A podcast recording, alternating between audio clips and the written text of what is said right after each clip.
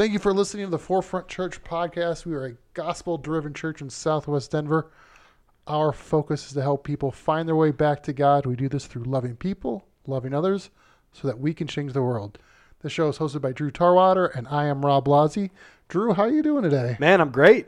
Rob, how you doing, man? I cannot complain. It's you know December. It's cold. I don't like the cold, so Yeah, I'm complaining already. Like within the first 20 seconds of this. Yeah, I, I'm the same way. Yeah, you know, you give me 65 to about 85, and I'm it, I'm money. Oh, But you get down to this like 30-ish degree weather, and and just I just need to go take a Oh. vacation to Tahiti or somewhere, somewhere. warm. Like I I feel bad. I'm already complaining. It's like was it No Whine Wednesday? Yeah, that's right. Oh, Well, and we live in Denver, which it's 45 or 50 every day when the sun comes out, but yet we're still complaining because it's cold at night. yeah. Like at least it's sunny out. We'll take that. That's right. I guess that's what happens when you live at altitude. So Drew, how is the weather good enough? Ooh, the weather you like is that uh, transition? It is really good. That is really good. Yeah, Rob, I'm excited for this topic tonight that we're going to talk about. You know, we've talked about kind of our goal of this podcast is to meet people where they are, and then give them some tools to help them live out their walk with Jesus better, to live Yes. out their Christian life. And so we've been taking on some tough topics, and so I, I think this will be kind of a fun one Okay. tonight to, to talk about a little bit. You know, I was reading some statistics. Uh, the Pew Research Center did a study and they interviewed almost 3,000 people, uh, many of them Christians, and they asked, you know, what does it take to get to heaven? And really interesting stats. Um, 65% of those 3,000 people interviewed said that many religions can lead you to heaven, which is interesting hmm especially as we look and see what God's word has to say about it. And the the study went further and they asked, well, what does it that will help determine whether or not God lets you in or not, right? What's going to help determine whether you can have eternal life? And they said that 40%, so 4 out of 10 people said that it was either your actions or a combination of your actions and your faith that led to eternal life, that led to God allowing you to go to heaven. So I thought it'd be fun to talk about tonight this idea. Okay, is there a way for you to be good enough, right? Ah, How good is good enough for heaven? Oh, I feel like I'm being graded. You are going to be graded at the end of this, so there's going to be a pop quiz. Oh man. so the, speaking of pop quizzes, sort of derail here. We I knew this guy. He taught a law class back in Ohio, and he wasn't allowed to take attendance Oh, really? for some reason. Like there's some, or was it was just too hard, or Hmm. to do roll was just just I don't know, a couple hundred people in the class. Yeah. So he did random pop quizzes. Oh, nice. because then knew to get the name on everybody. He didn't that's care how the, he took He didn't care what the score was. So, um, he didn't one was like, he told me he's like, name the three Rice Krispie characters. Oh, really? And it looks- Snap, crackle, and Pop. Oh no! Oh, and he started. He did that, and he goes, he goes, he goes. We're gonna have a pop quiz. Name the third character in the Rice Krispies. Snap, crackle, and oh, wow. And And I guarantee you a lot of people and, missed it. and like fill out your answer for the pop quiz. just to sort of screw with people and his students, but he just wanted attendance. He just wanted to know who was there. That's too good. And so he, I mean, he got the answer he was looking for, and the students were probably like, So what you're "Oh, saying on Sunday mornings, instead of passing an attendance folder, which we don't do, Oh, thank goodness. we should just take a pop quiz. have pop quizzes. How like or pop survey? How Yeah. interesting would that be on a Sunday That's morning? that would be interesting. What Yeah. question would you ask if you could Ooh. ask? What would you ask? I'd say, "What's your favorite Bible verse?" And I'd have to have you recite it right there on the spot. No, but like like no, like uh, a whereas like say they could fill out a form like you like you could hand out like a ballot oh, like a survey if you're gonna do a legit like two or three Yeah. question survey to two that. three question. What, yeah. what would you want to ask? Oh, I think I could. I think it'd be great because it could help me decide future sermon series, right? Yeah. So, like, what is the biggest question about faith that you want to know? Yeah. What's your favorite book of the Bible, and what's your favorite casserole to bring to the potluck? Oh jeez. I got potluck on the mind. Jeez, someone get some food in this guy. I know, I know. It's late and I'm hungry. yeah. no, Not a too- good too- combination. yeah. Oh jeez. Uh, it's good. Well, this will be fun to tack, tap, tackle this idea. Okay, is there a way for us to be good enough? Do our actions dictate the way that God feels about us? Because there's a growing theme and concept out there, Mhm. especially amongst our youth. But I think, Rob, as you just survey la- the landscape and you ask people Yeah. about faith and about heaven and hell, you, you see a very common theme. and this theme is that good people go to heaven when they die. Yeah. A few years ago, there was a, a, a study done, and um, it was done by um, researchers at uh, University of North Carolina at Chapel Hill, and they were looking. people, North Carolina. trust them. You trust those Tar Heels? I trust. right? I trust people from North Carolina. Yeah. and they were looking at religious beliefs held around teenagers. And they coined the new term. And it's been around for a few years now, but uh, the term has been coined moralistic therapeutic deism, right? And here's what it says it says that um, it, it it believes that a God exists who created and ordered the world and watches over human life, that God wants people to be good, nice, and fair, that the central goal of life is to be happy, to feel good about yourself, that God does not need to really be involved in your life except when he's needed, and finally, that good people go to heaven when they die. And this is an interesting topic. Okay, yeah. This is really interesting. You know, um, You know, what my question is right off the bat. what's your question? Can you define good for me? Ooh, you know what? We're going to get to that. Okay. That's good. That's a great question. Hold that question. okay. You know, years ago, I uh, and we've talked about this. I had a really cool position. I was the outreach director Yeah. uh, at a great church in Kansas City, and one of the things that we did was, in addition to throwing really fun events and, and inviting the neighborhoods in and engaging the community, we would go out and just invite people to church Mhm. and just talk to our neighbors and have discussions and all those kind of things. And it was really cool because we would ask people sometimes, you know, hey, do you go to church? Yeah, I go to church. I go to such and such church. Cool. Um, you know, do you have a relationship with Jesus? And you know, sometimes they'd say yes, sometimes they would say no, and then sometimes we would even ask them, like, you know, are you confident someday that you would be in heaven? And it was incredible how many people responded yes because I've been a pretty good person. And so this leads me to ask this question Yeah. where does that come from? Like this idea that if you're good enough, God's going to let you in. And it really comes down to your actions and not your belief. You know? Yeah. No, I, think it's the American way. Yeah, it is. And I think it's really a Western way of thinking. You know, because there's this logic, right? That Yeah. there's this good God who lives in a good place and he reserves it for, for good people. And if you survey like all of the world religions, you see a form of this, Yes. right? Like, so think of Islam. So in Islam, you have this idea of you have a good a good angel on one shoulder and a bad angel on the other, and they're whispering in your ear, right? And if you do enough, if you listen to the good angel enough, and you do more good than you do bad, then maybe God will let you in. But Yeah. there's no guarantees. Right. You know, think of like Buddhism, right?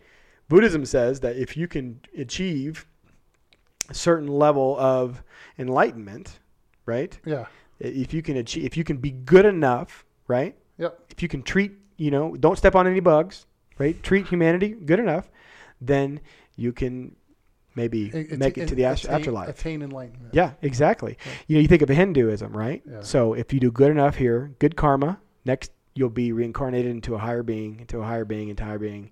Do worse, you're gonna someday be an insect, right? It's gonna be on the the rear of a camel. Yeah. So, you know, just literally, or, or a horse or whatever, right? Yep. So, literally, these ideas exist. It's not just an American thing either, but it is the American way. So, you wonder, where does this come from and why do we think this way? Because if we did so- like, I think it makes sense. If we feel like there's something wrong, and we did something wrong, we have to be a part of the fix. Right. And that's what a lot of these religions, Sure. a lot of worldviews are. Is where if if you're part of the like, that's where Islam, for example, has a huge issue with Christianity, and a lot of these were going, you screwed up, you fix it. Right. Where in Christianity is like, we did screw up, Yep. but Jesus fixed But it. But Jesus fixed it. Yeah, Yeah. exactly right. Yeah, I think there's something, and it's because of sin and this fallen nature of the world we live in. But inside of us, we feel like we need to do something to earn God's love, right? Yeah, it's favor. So we're like, man, I've just got to climb the ladder, and if I can do enough, you know, God will love me and he'll he'll save me. And I, so I think just that that thought inside of our hearts lead us to we see it in world religions, we see it in this idea of moralistic therapeutic deism. I can even believe in God, but still I add on top of that this fact that I have to work to get to earn his favor. Yeah. Have you ever had like a bad week and you're going, man, I really got to go to church Yeah. this week to get thing, my, my, my bad week Too many of them. It feels it feels like a well, I mean, you have to go to church every week, I guess, or you, like it's like that punch card type. hmm I better read my Bible for Yeah. this uh, because I didn't read my Bible yesterday and I got a C on my paper, Right. or I did something. I got yelled at by the boss. Yeah, it's that good day mentality, good day, bad day mentality. Yeah, Jerry Bridges talks about this in his book called Disciplines of Grace, that we have this good day and bad day mentality. So when we have a really good day, we're like, God loves me, God's going to use me. We have this really bad day, and we think, oh no, God must hate me and he doesn't love me anymore. And so I've got to do something to earn his favor back. And so I, I think this is a real situation that a lot of people that hopefully are listening to this podcast or at different times in, in, in our lives and people we come across, it, it's a great reminder that it doesn't come down to being good. It Mhm. come down it comes down to not my actions. It comes down to Jesus and what he did for us. Mhm. So let just let's just kind of kind of play this out a little Okay. bit. I think this is going to be kind of fun. So so Rob, let me ask you this. okay, So from a logical standpoint, we we like the idea of being of good because we in our minds think we can quantify it, right? I've done more good than bad today. it's a math equation. It's a math head. equation. Yeah, it's like I, I, Yeah. might, I might have been a jerk to my brother, but I was nice to other people. Exactly. So it kind of Yeah. even out. I opened the door for a lady at the store, Yep. right? I did step on a on a bug, Yeah. but opening the door was more good than killing that bug. Right. right? I think we also like it because it feels fair, right? We feel like it's an equal. Everybody likes Yeah, fair. yeah, we like fair. So we're like, okay, well, God's going to judge me based on how much good I do, and He can judge the guy across the planet the same way Yep. on how much good he does. But there's a problem with that line of thinking, and you brought that up just a minute ago. What was that? Remember what you said? Define good. Define good. That's the question. Because like people ask that all the time, like because the question, the big God question comes up. Go, Yeah. how can a good God let bad things happen? Right. And so the question then is go in that question, like C.S. Lewis made. I think it was one that said it. I've heard Ravi Zacharias say, "He's like, what's the unintended question in the question? Yeah. Well, Right. well, or the uh, or the unintended statement inside the question Right. is that there's the, use the word good. So you maybe define Yeah. good. Yeah. How do you define good? Or some people would say it would be good for you know a certain group of people to have you know hardships and you know things like that because they've in their mind they've done evil, so they should be treated with evil. Right. Where, Right. where the like the Islam faith is very much about justice, Mm-hmm. and they you know that's what they want. That's why they do a lot. You, Yeah. When you understand that, it makes a lot of their actions become very sensible. It does. It does. And you say, okay, well, how do you define good? Yeah. Right? And you say, well, good would be something that, in my mind, seems morally right or morally appropriate. Yep. Right? So you could define good as morally correct. But here's the question. Yes. So in my conscience, I have this idea of what's right and wrong. hmm And so do you. Correct. And from a biblical standpoint, the Bible does say that we have in Ecclesiastes 3 eternity written on our hearts hmm that in Romans 1, God's invisible attributes are seen. So God has written on the tablet of our heart right and wrong. Yep. But the way we define that is based on your perception in many ways or the perceptions of society. Yeah. You know, C.S. Lewis talks about that in Mere Christianity, Yep. about this idea that, you know, we have this law, this moral law written inside of our hearts that we can't explain, Mhm. yet we define it differently. Yep. So, Rob, if you are, let's, I'm just going to take stay on a limb here. Say you grew up in a, a family that believes in cannibalism. Not really, but it, but Some it- might be able some to perceive but like that. if you grew if you grew up in that and there's a culture of Yeah. if, you know eating your neighbor was a somewhat normal thing. Yeah. Then you could say, in, within a certain, bur, you know, a certain barrier, certain parameters, that that's morally, morally right. It's culturally norm. Take somebody who maybe is very strong opinions about eating meat. So somebody who's a vegetarian or a vegan, right? And Yeah. they feel that taking the life of an animal to eat their meat is morally wrong. Take compare that to somebody who is a meat eater, and they say, "Well, I think it's completely morally right." So we have right and wrong written on our hearts, hmm and I think we will all agree on certain things, right? Yeah. Taking a life, except unless you're a cannibal, but you know, theft, lying, these kind of basic things. You know where I think a lot of this comes from. Where's that? So this is a thought process. Like I've, I've been watching the Truth Project. That the, the movie, the, the book, um, Lord of the Flies. No, Truth Okay. Project. Truth oh, Project. Truth Project. Truth Project. And so they talk about that there's three different spheres of, just like the trilogy. There's three different spheres where you have, you know, you have say the church, the family, and the government. Or Mm, yeah. and so usually what happens is people are upset with, say, this you know certain organization for not doing something that they think they should be doing, but they're looking at the wrong group. Like they're going, the, for example, like the government's not doing enough for the poor, so we should do this for the poor through the government. Where you're going, it's actually should be done through the church. Mm. It's really the church's responsibility. We should be upset with the church for not doing enough, and how do we help the church do more for it? Because in God's design, that's who's supposed to take care of it. Yeah, it's interesting. And yeah. so you, you, it's like kind of like they're like you said, the moral law in their hearts, right? Yeah. But the perspective on how things should be done is there is like how you know the, the government isn't designed to do those Right. things. yeah. That's not what it's supposed to do. And like the government, we'll just keep picking on the government for a sense. But like they go, you know the you know the family's broken. How can the government fix it? It's not the government's job to fix the family. Yeah, so it's yeah, you- you're exactly right. We've got this moral law written on our hearts, yet the way we perceive it and play it out And what, varies. And what we think the answer.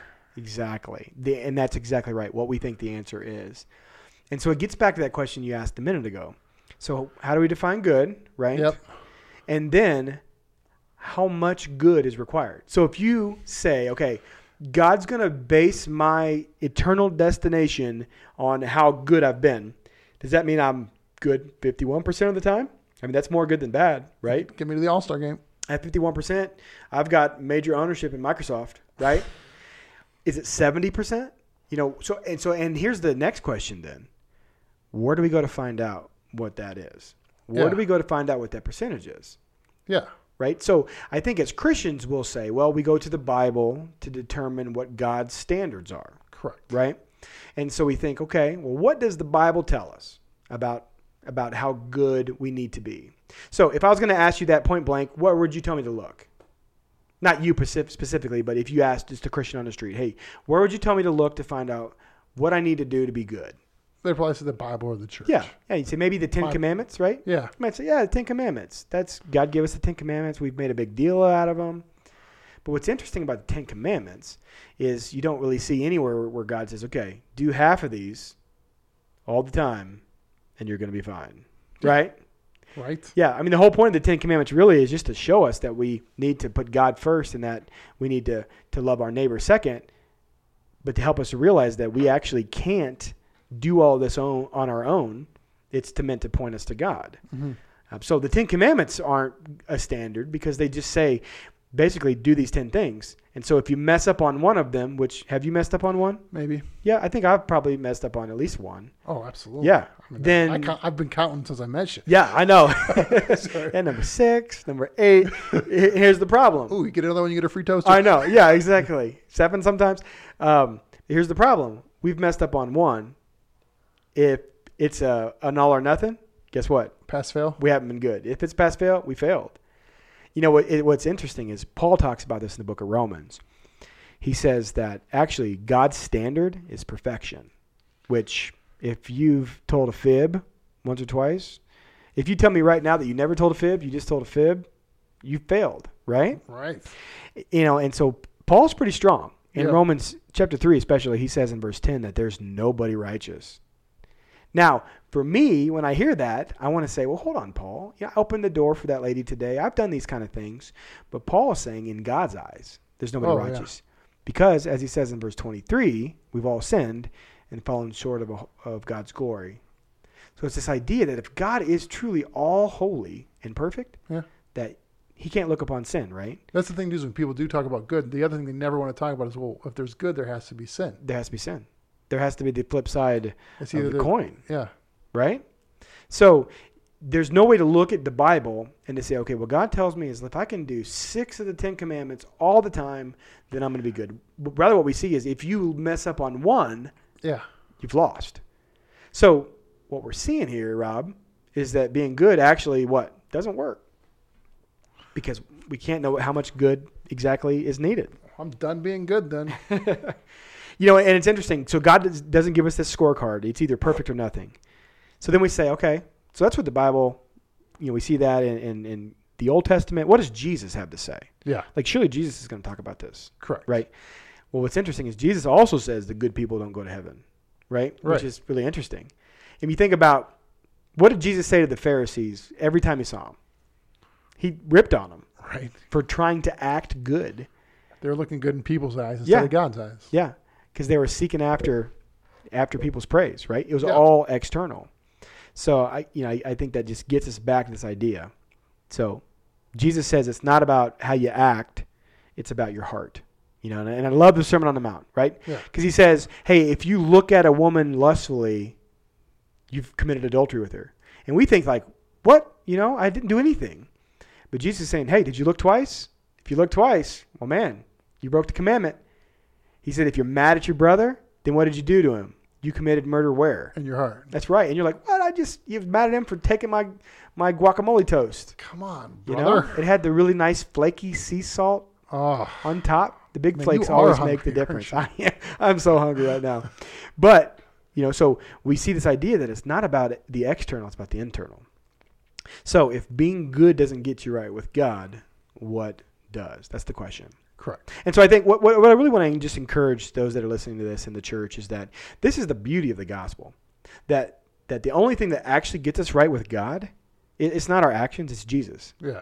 because Jesus was good enough. In Romans 5 8, Paul says that, that God demonstrated his own love towards us when we were sinners because Christ died for us. Yeah. And then he says in Romans three twenty four that we're justified by faith. So God knows that we are broken and we can't be good enough and that we can't work our way to heaven. So Jesus came to bring heaven down to us, which I just love that. So it's all about faith. And you know, here's what's interesting is that Mhm. Jesus says that good people don't go to heaven, Mhm. forgiven people go to heaven, Makes sense. which is so cool. Which is counter worldview to Counter. Yeah. It's the opposite of what the world teaches because our hearts struggle with that. yeah, Like, I feel like I got to do something myself. Yeah, But Jesus is saying, man, I did it for you. Like literally, all you have to do is trust me. And then by trusting me, you'll learn to live it out. It's beautifully simple, but yet it's mind blowingly hard sometimes. But I think, Rob, when, when, at least in my case, I know this is true, when I finally was able to wrap my mind around it, it was so freeing because I'm no longer trying to be good so God will love me. I'm trying to be good because God already loves me. And so when I mess up, I know God's going to forgive me freely, but I live to honor Him and to do good because He first loved me. Isn't there? A ten, there's a lot of tension in that when, when you talk to Christians, where it's like, where obviously Paul says, I forget the verse, like you know, you know, don't you know, because you know, with sinning you get grace, but Yeah. don't let grace abound. Yeah, know. Paul says, "Well, should I just freely sin then?" Yeah. He says, "May it never be."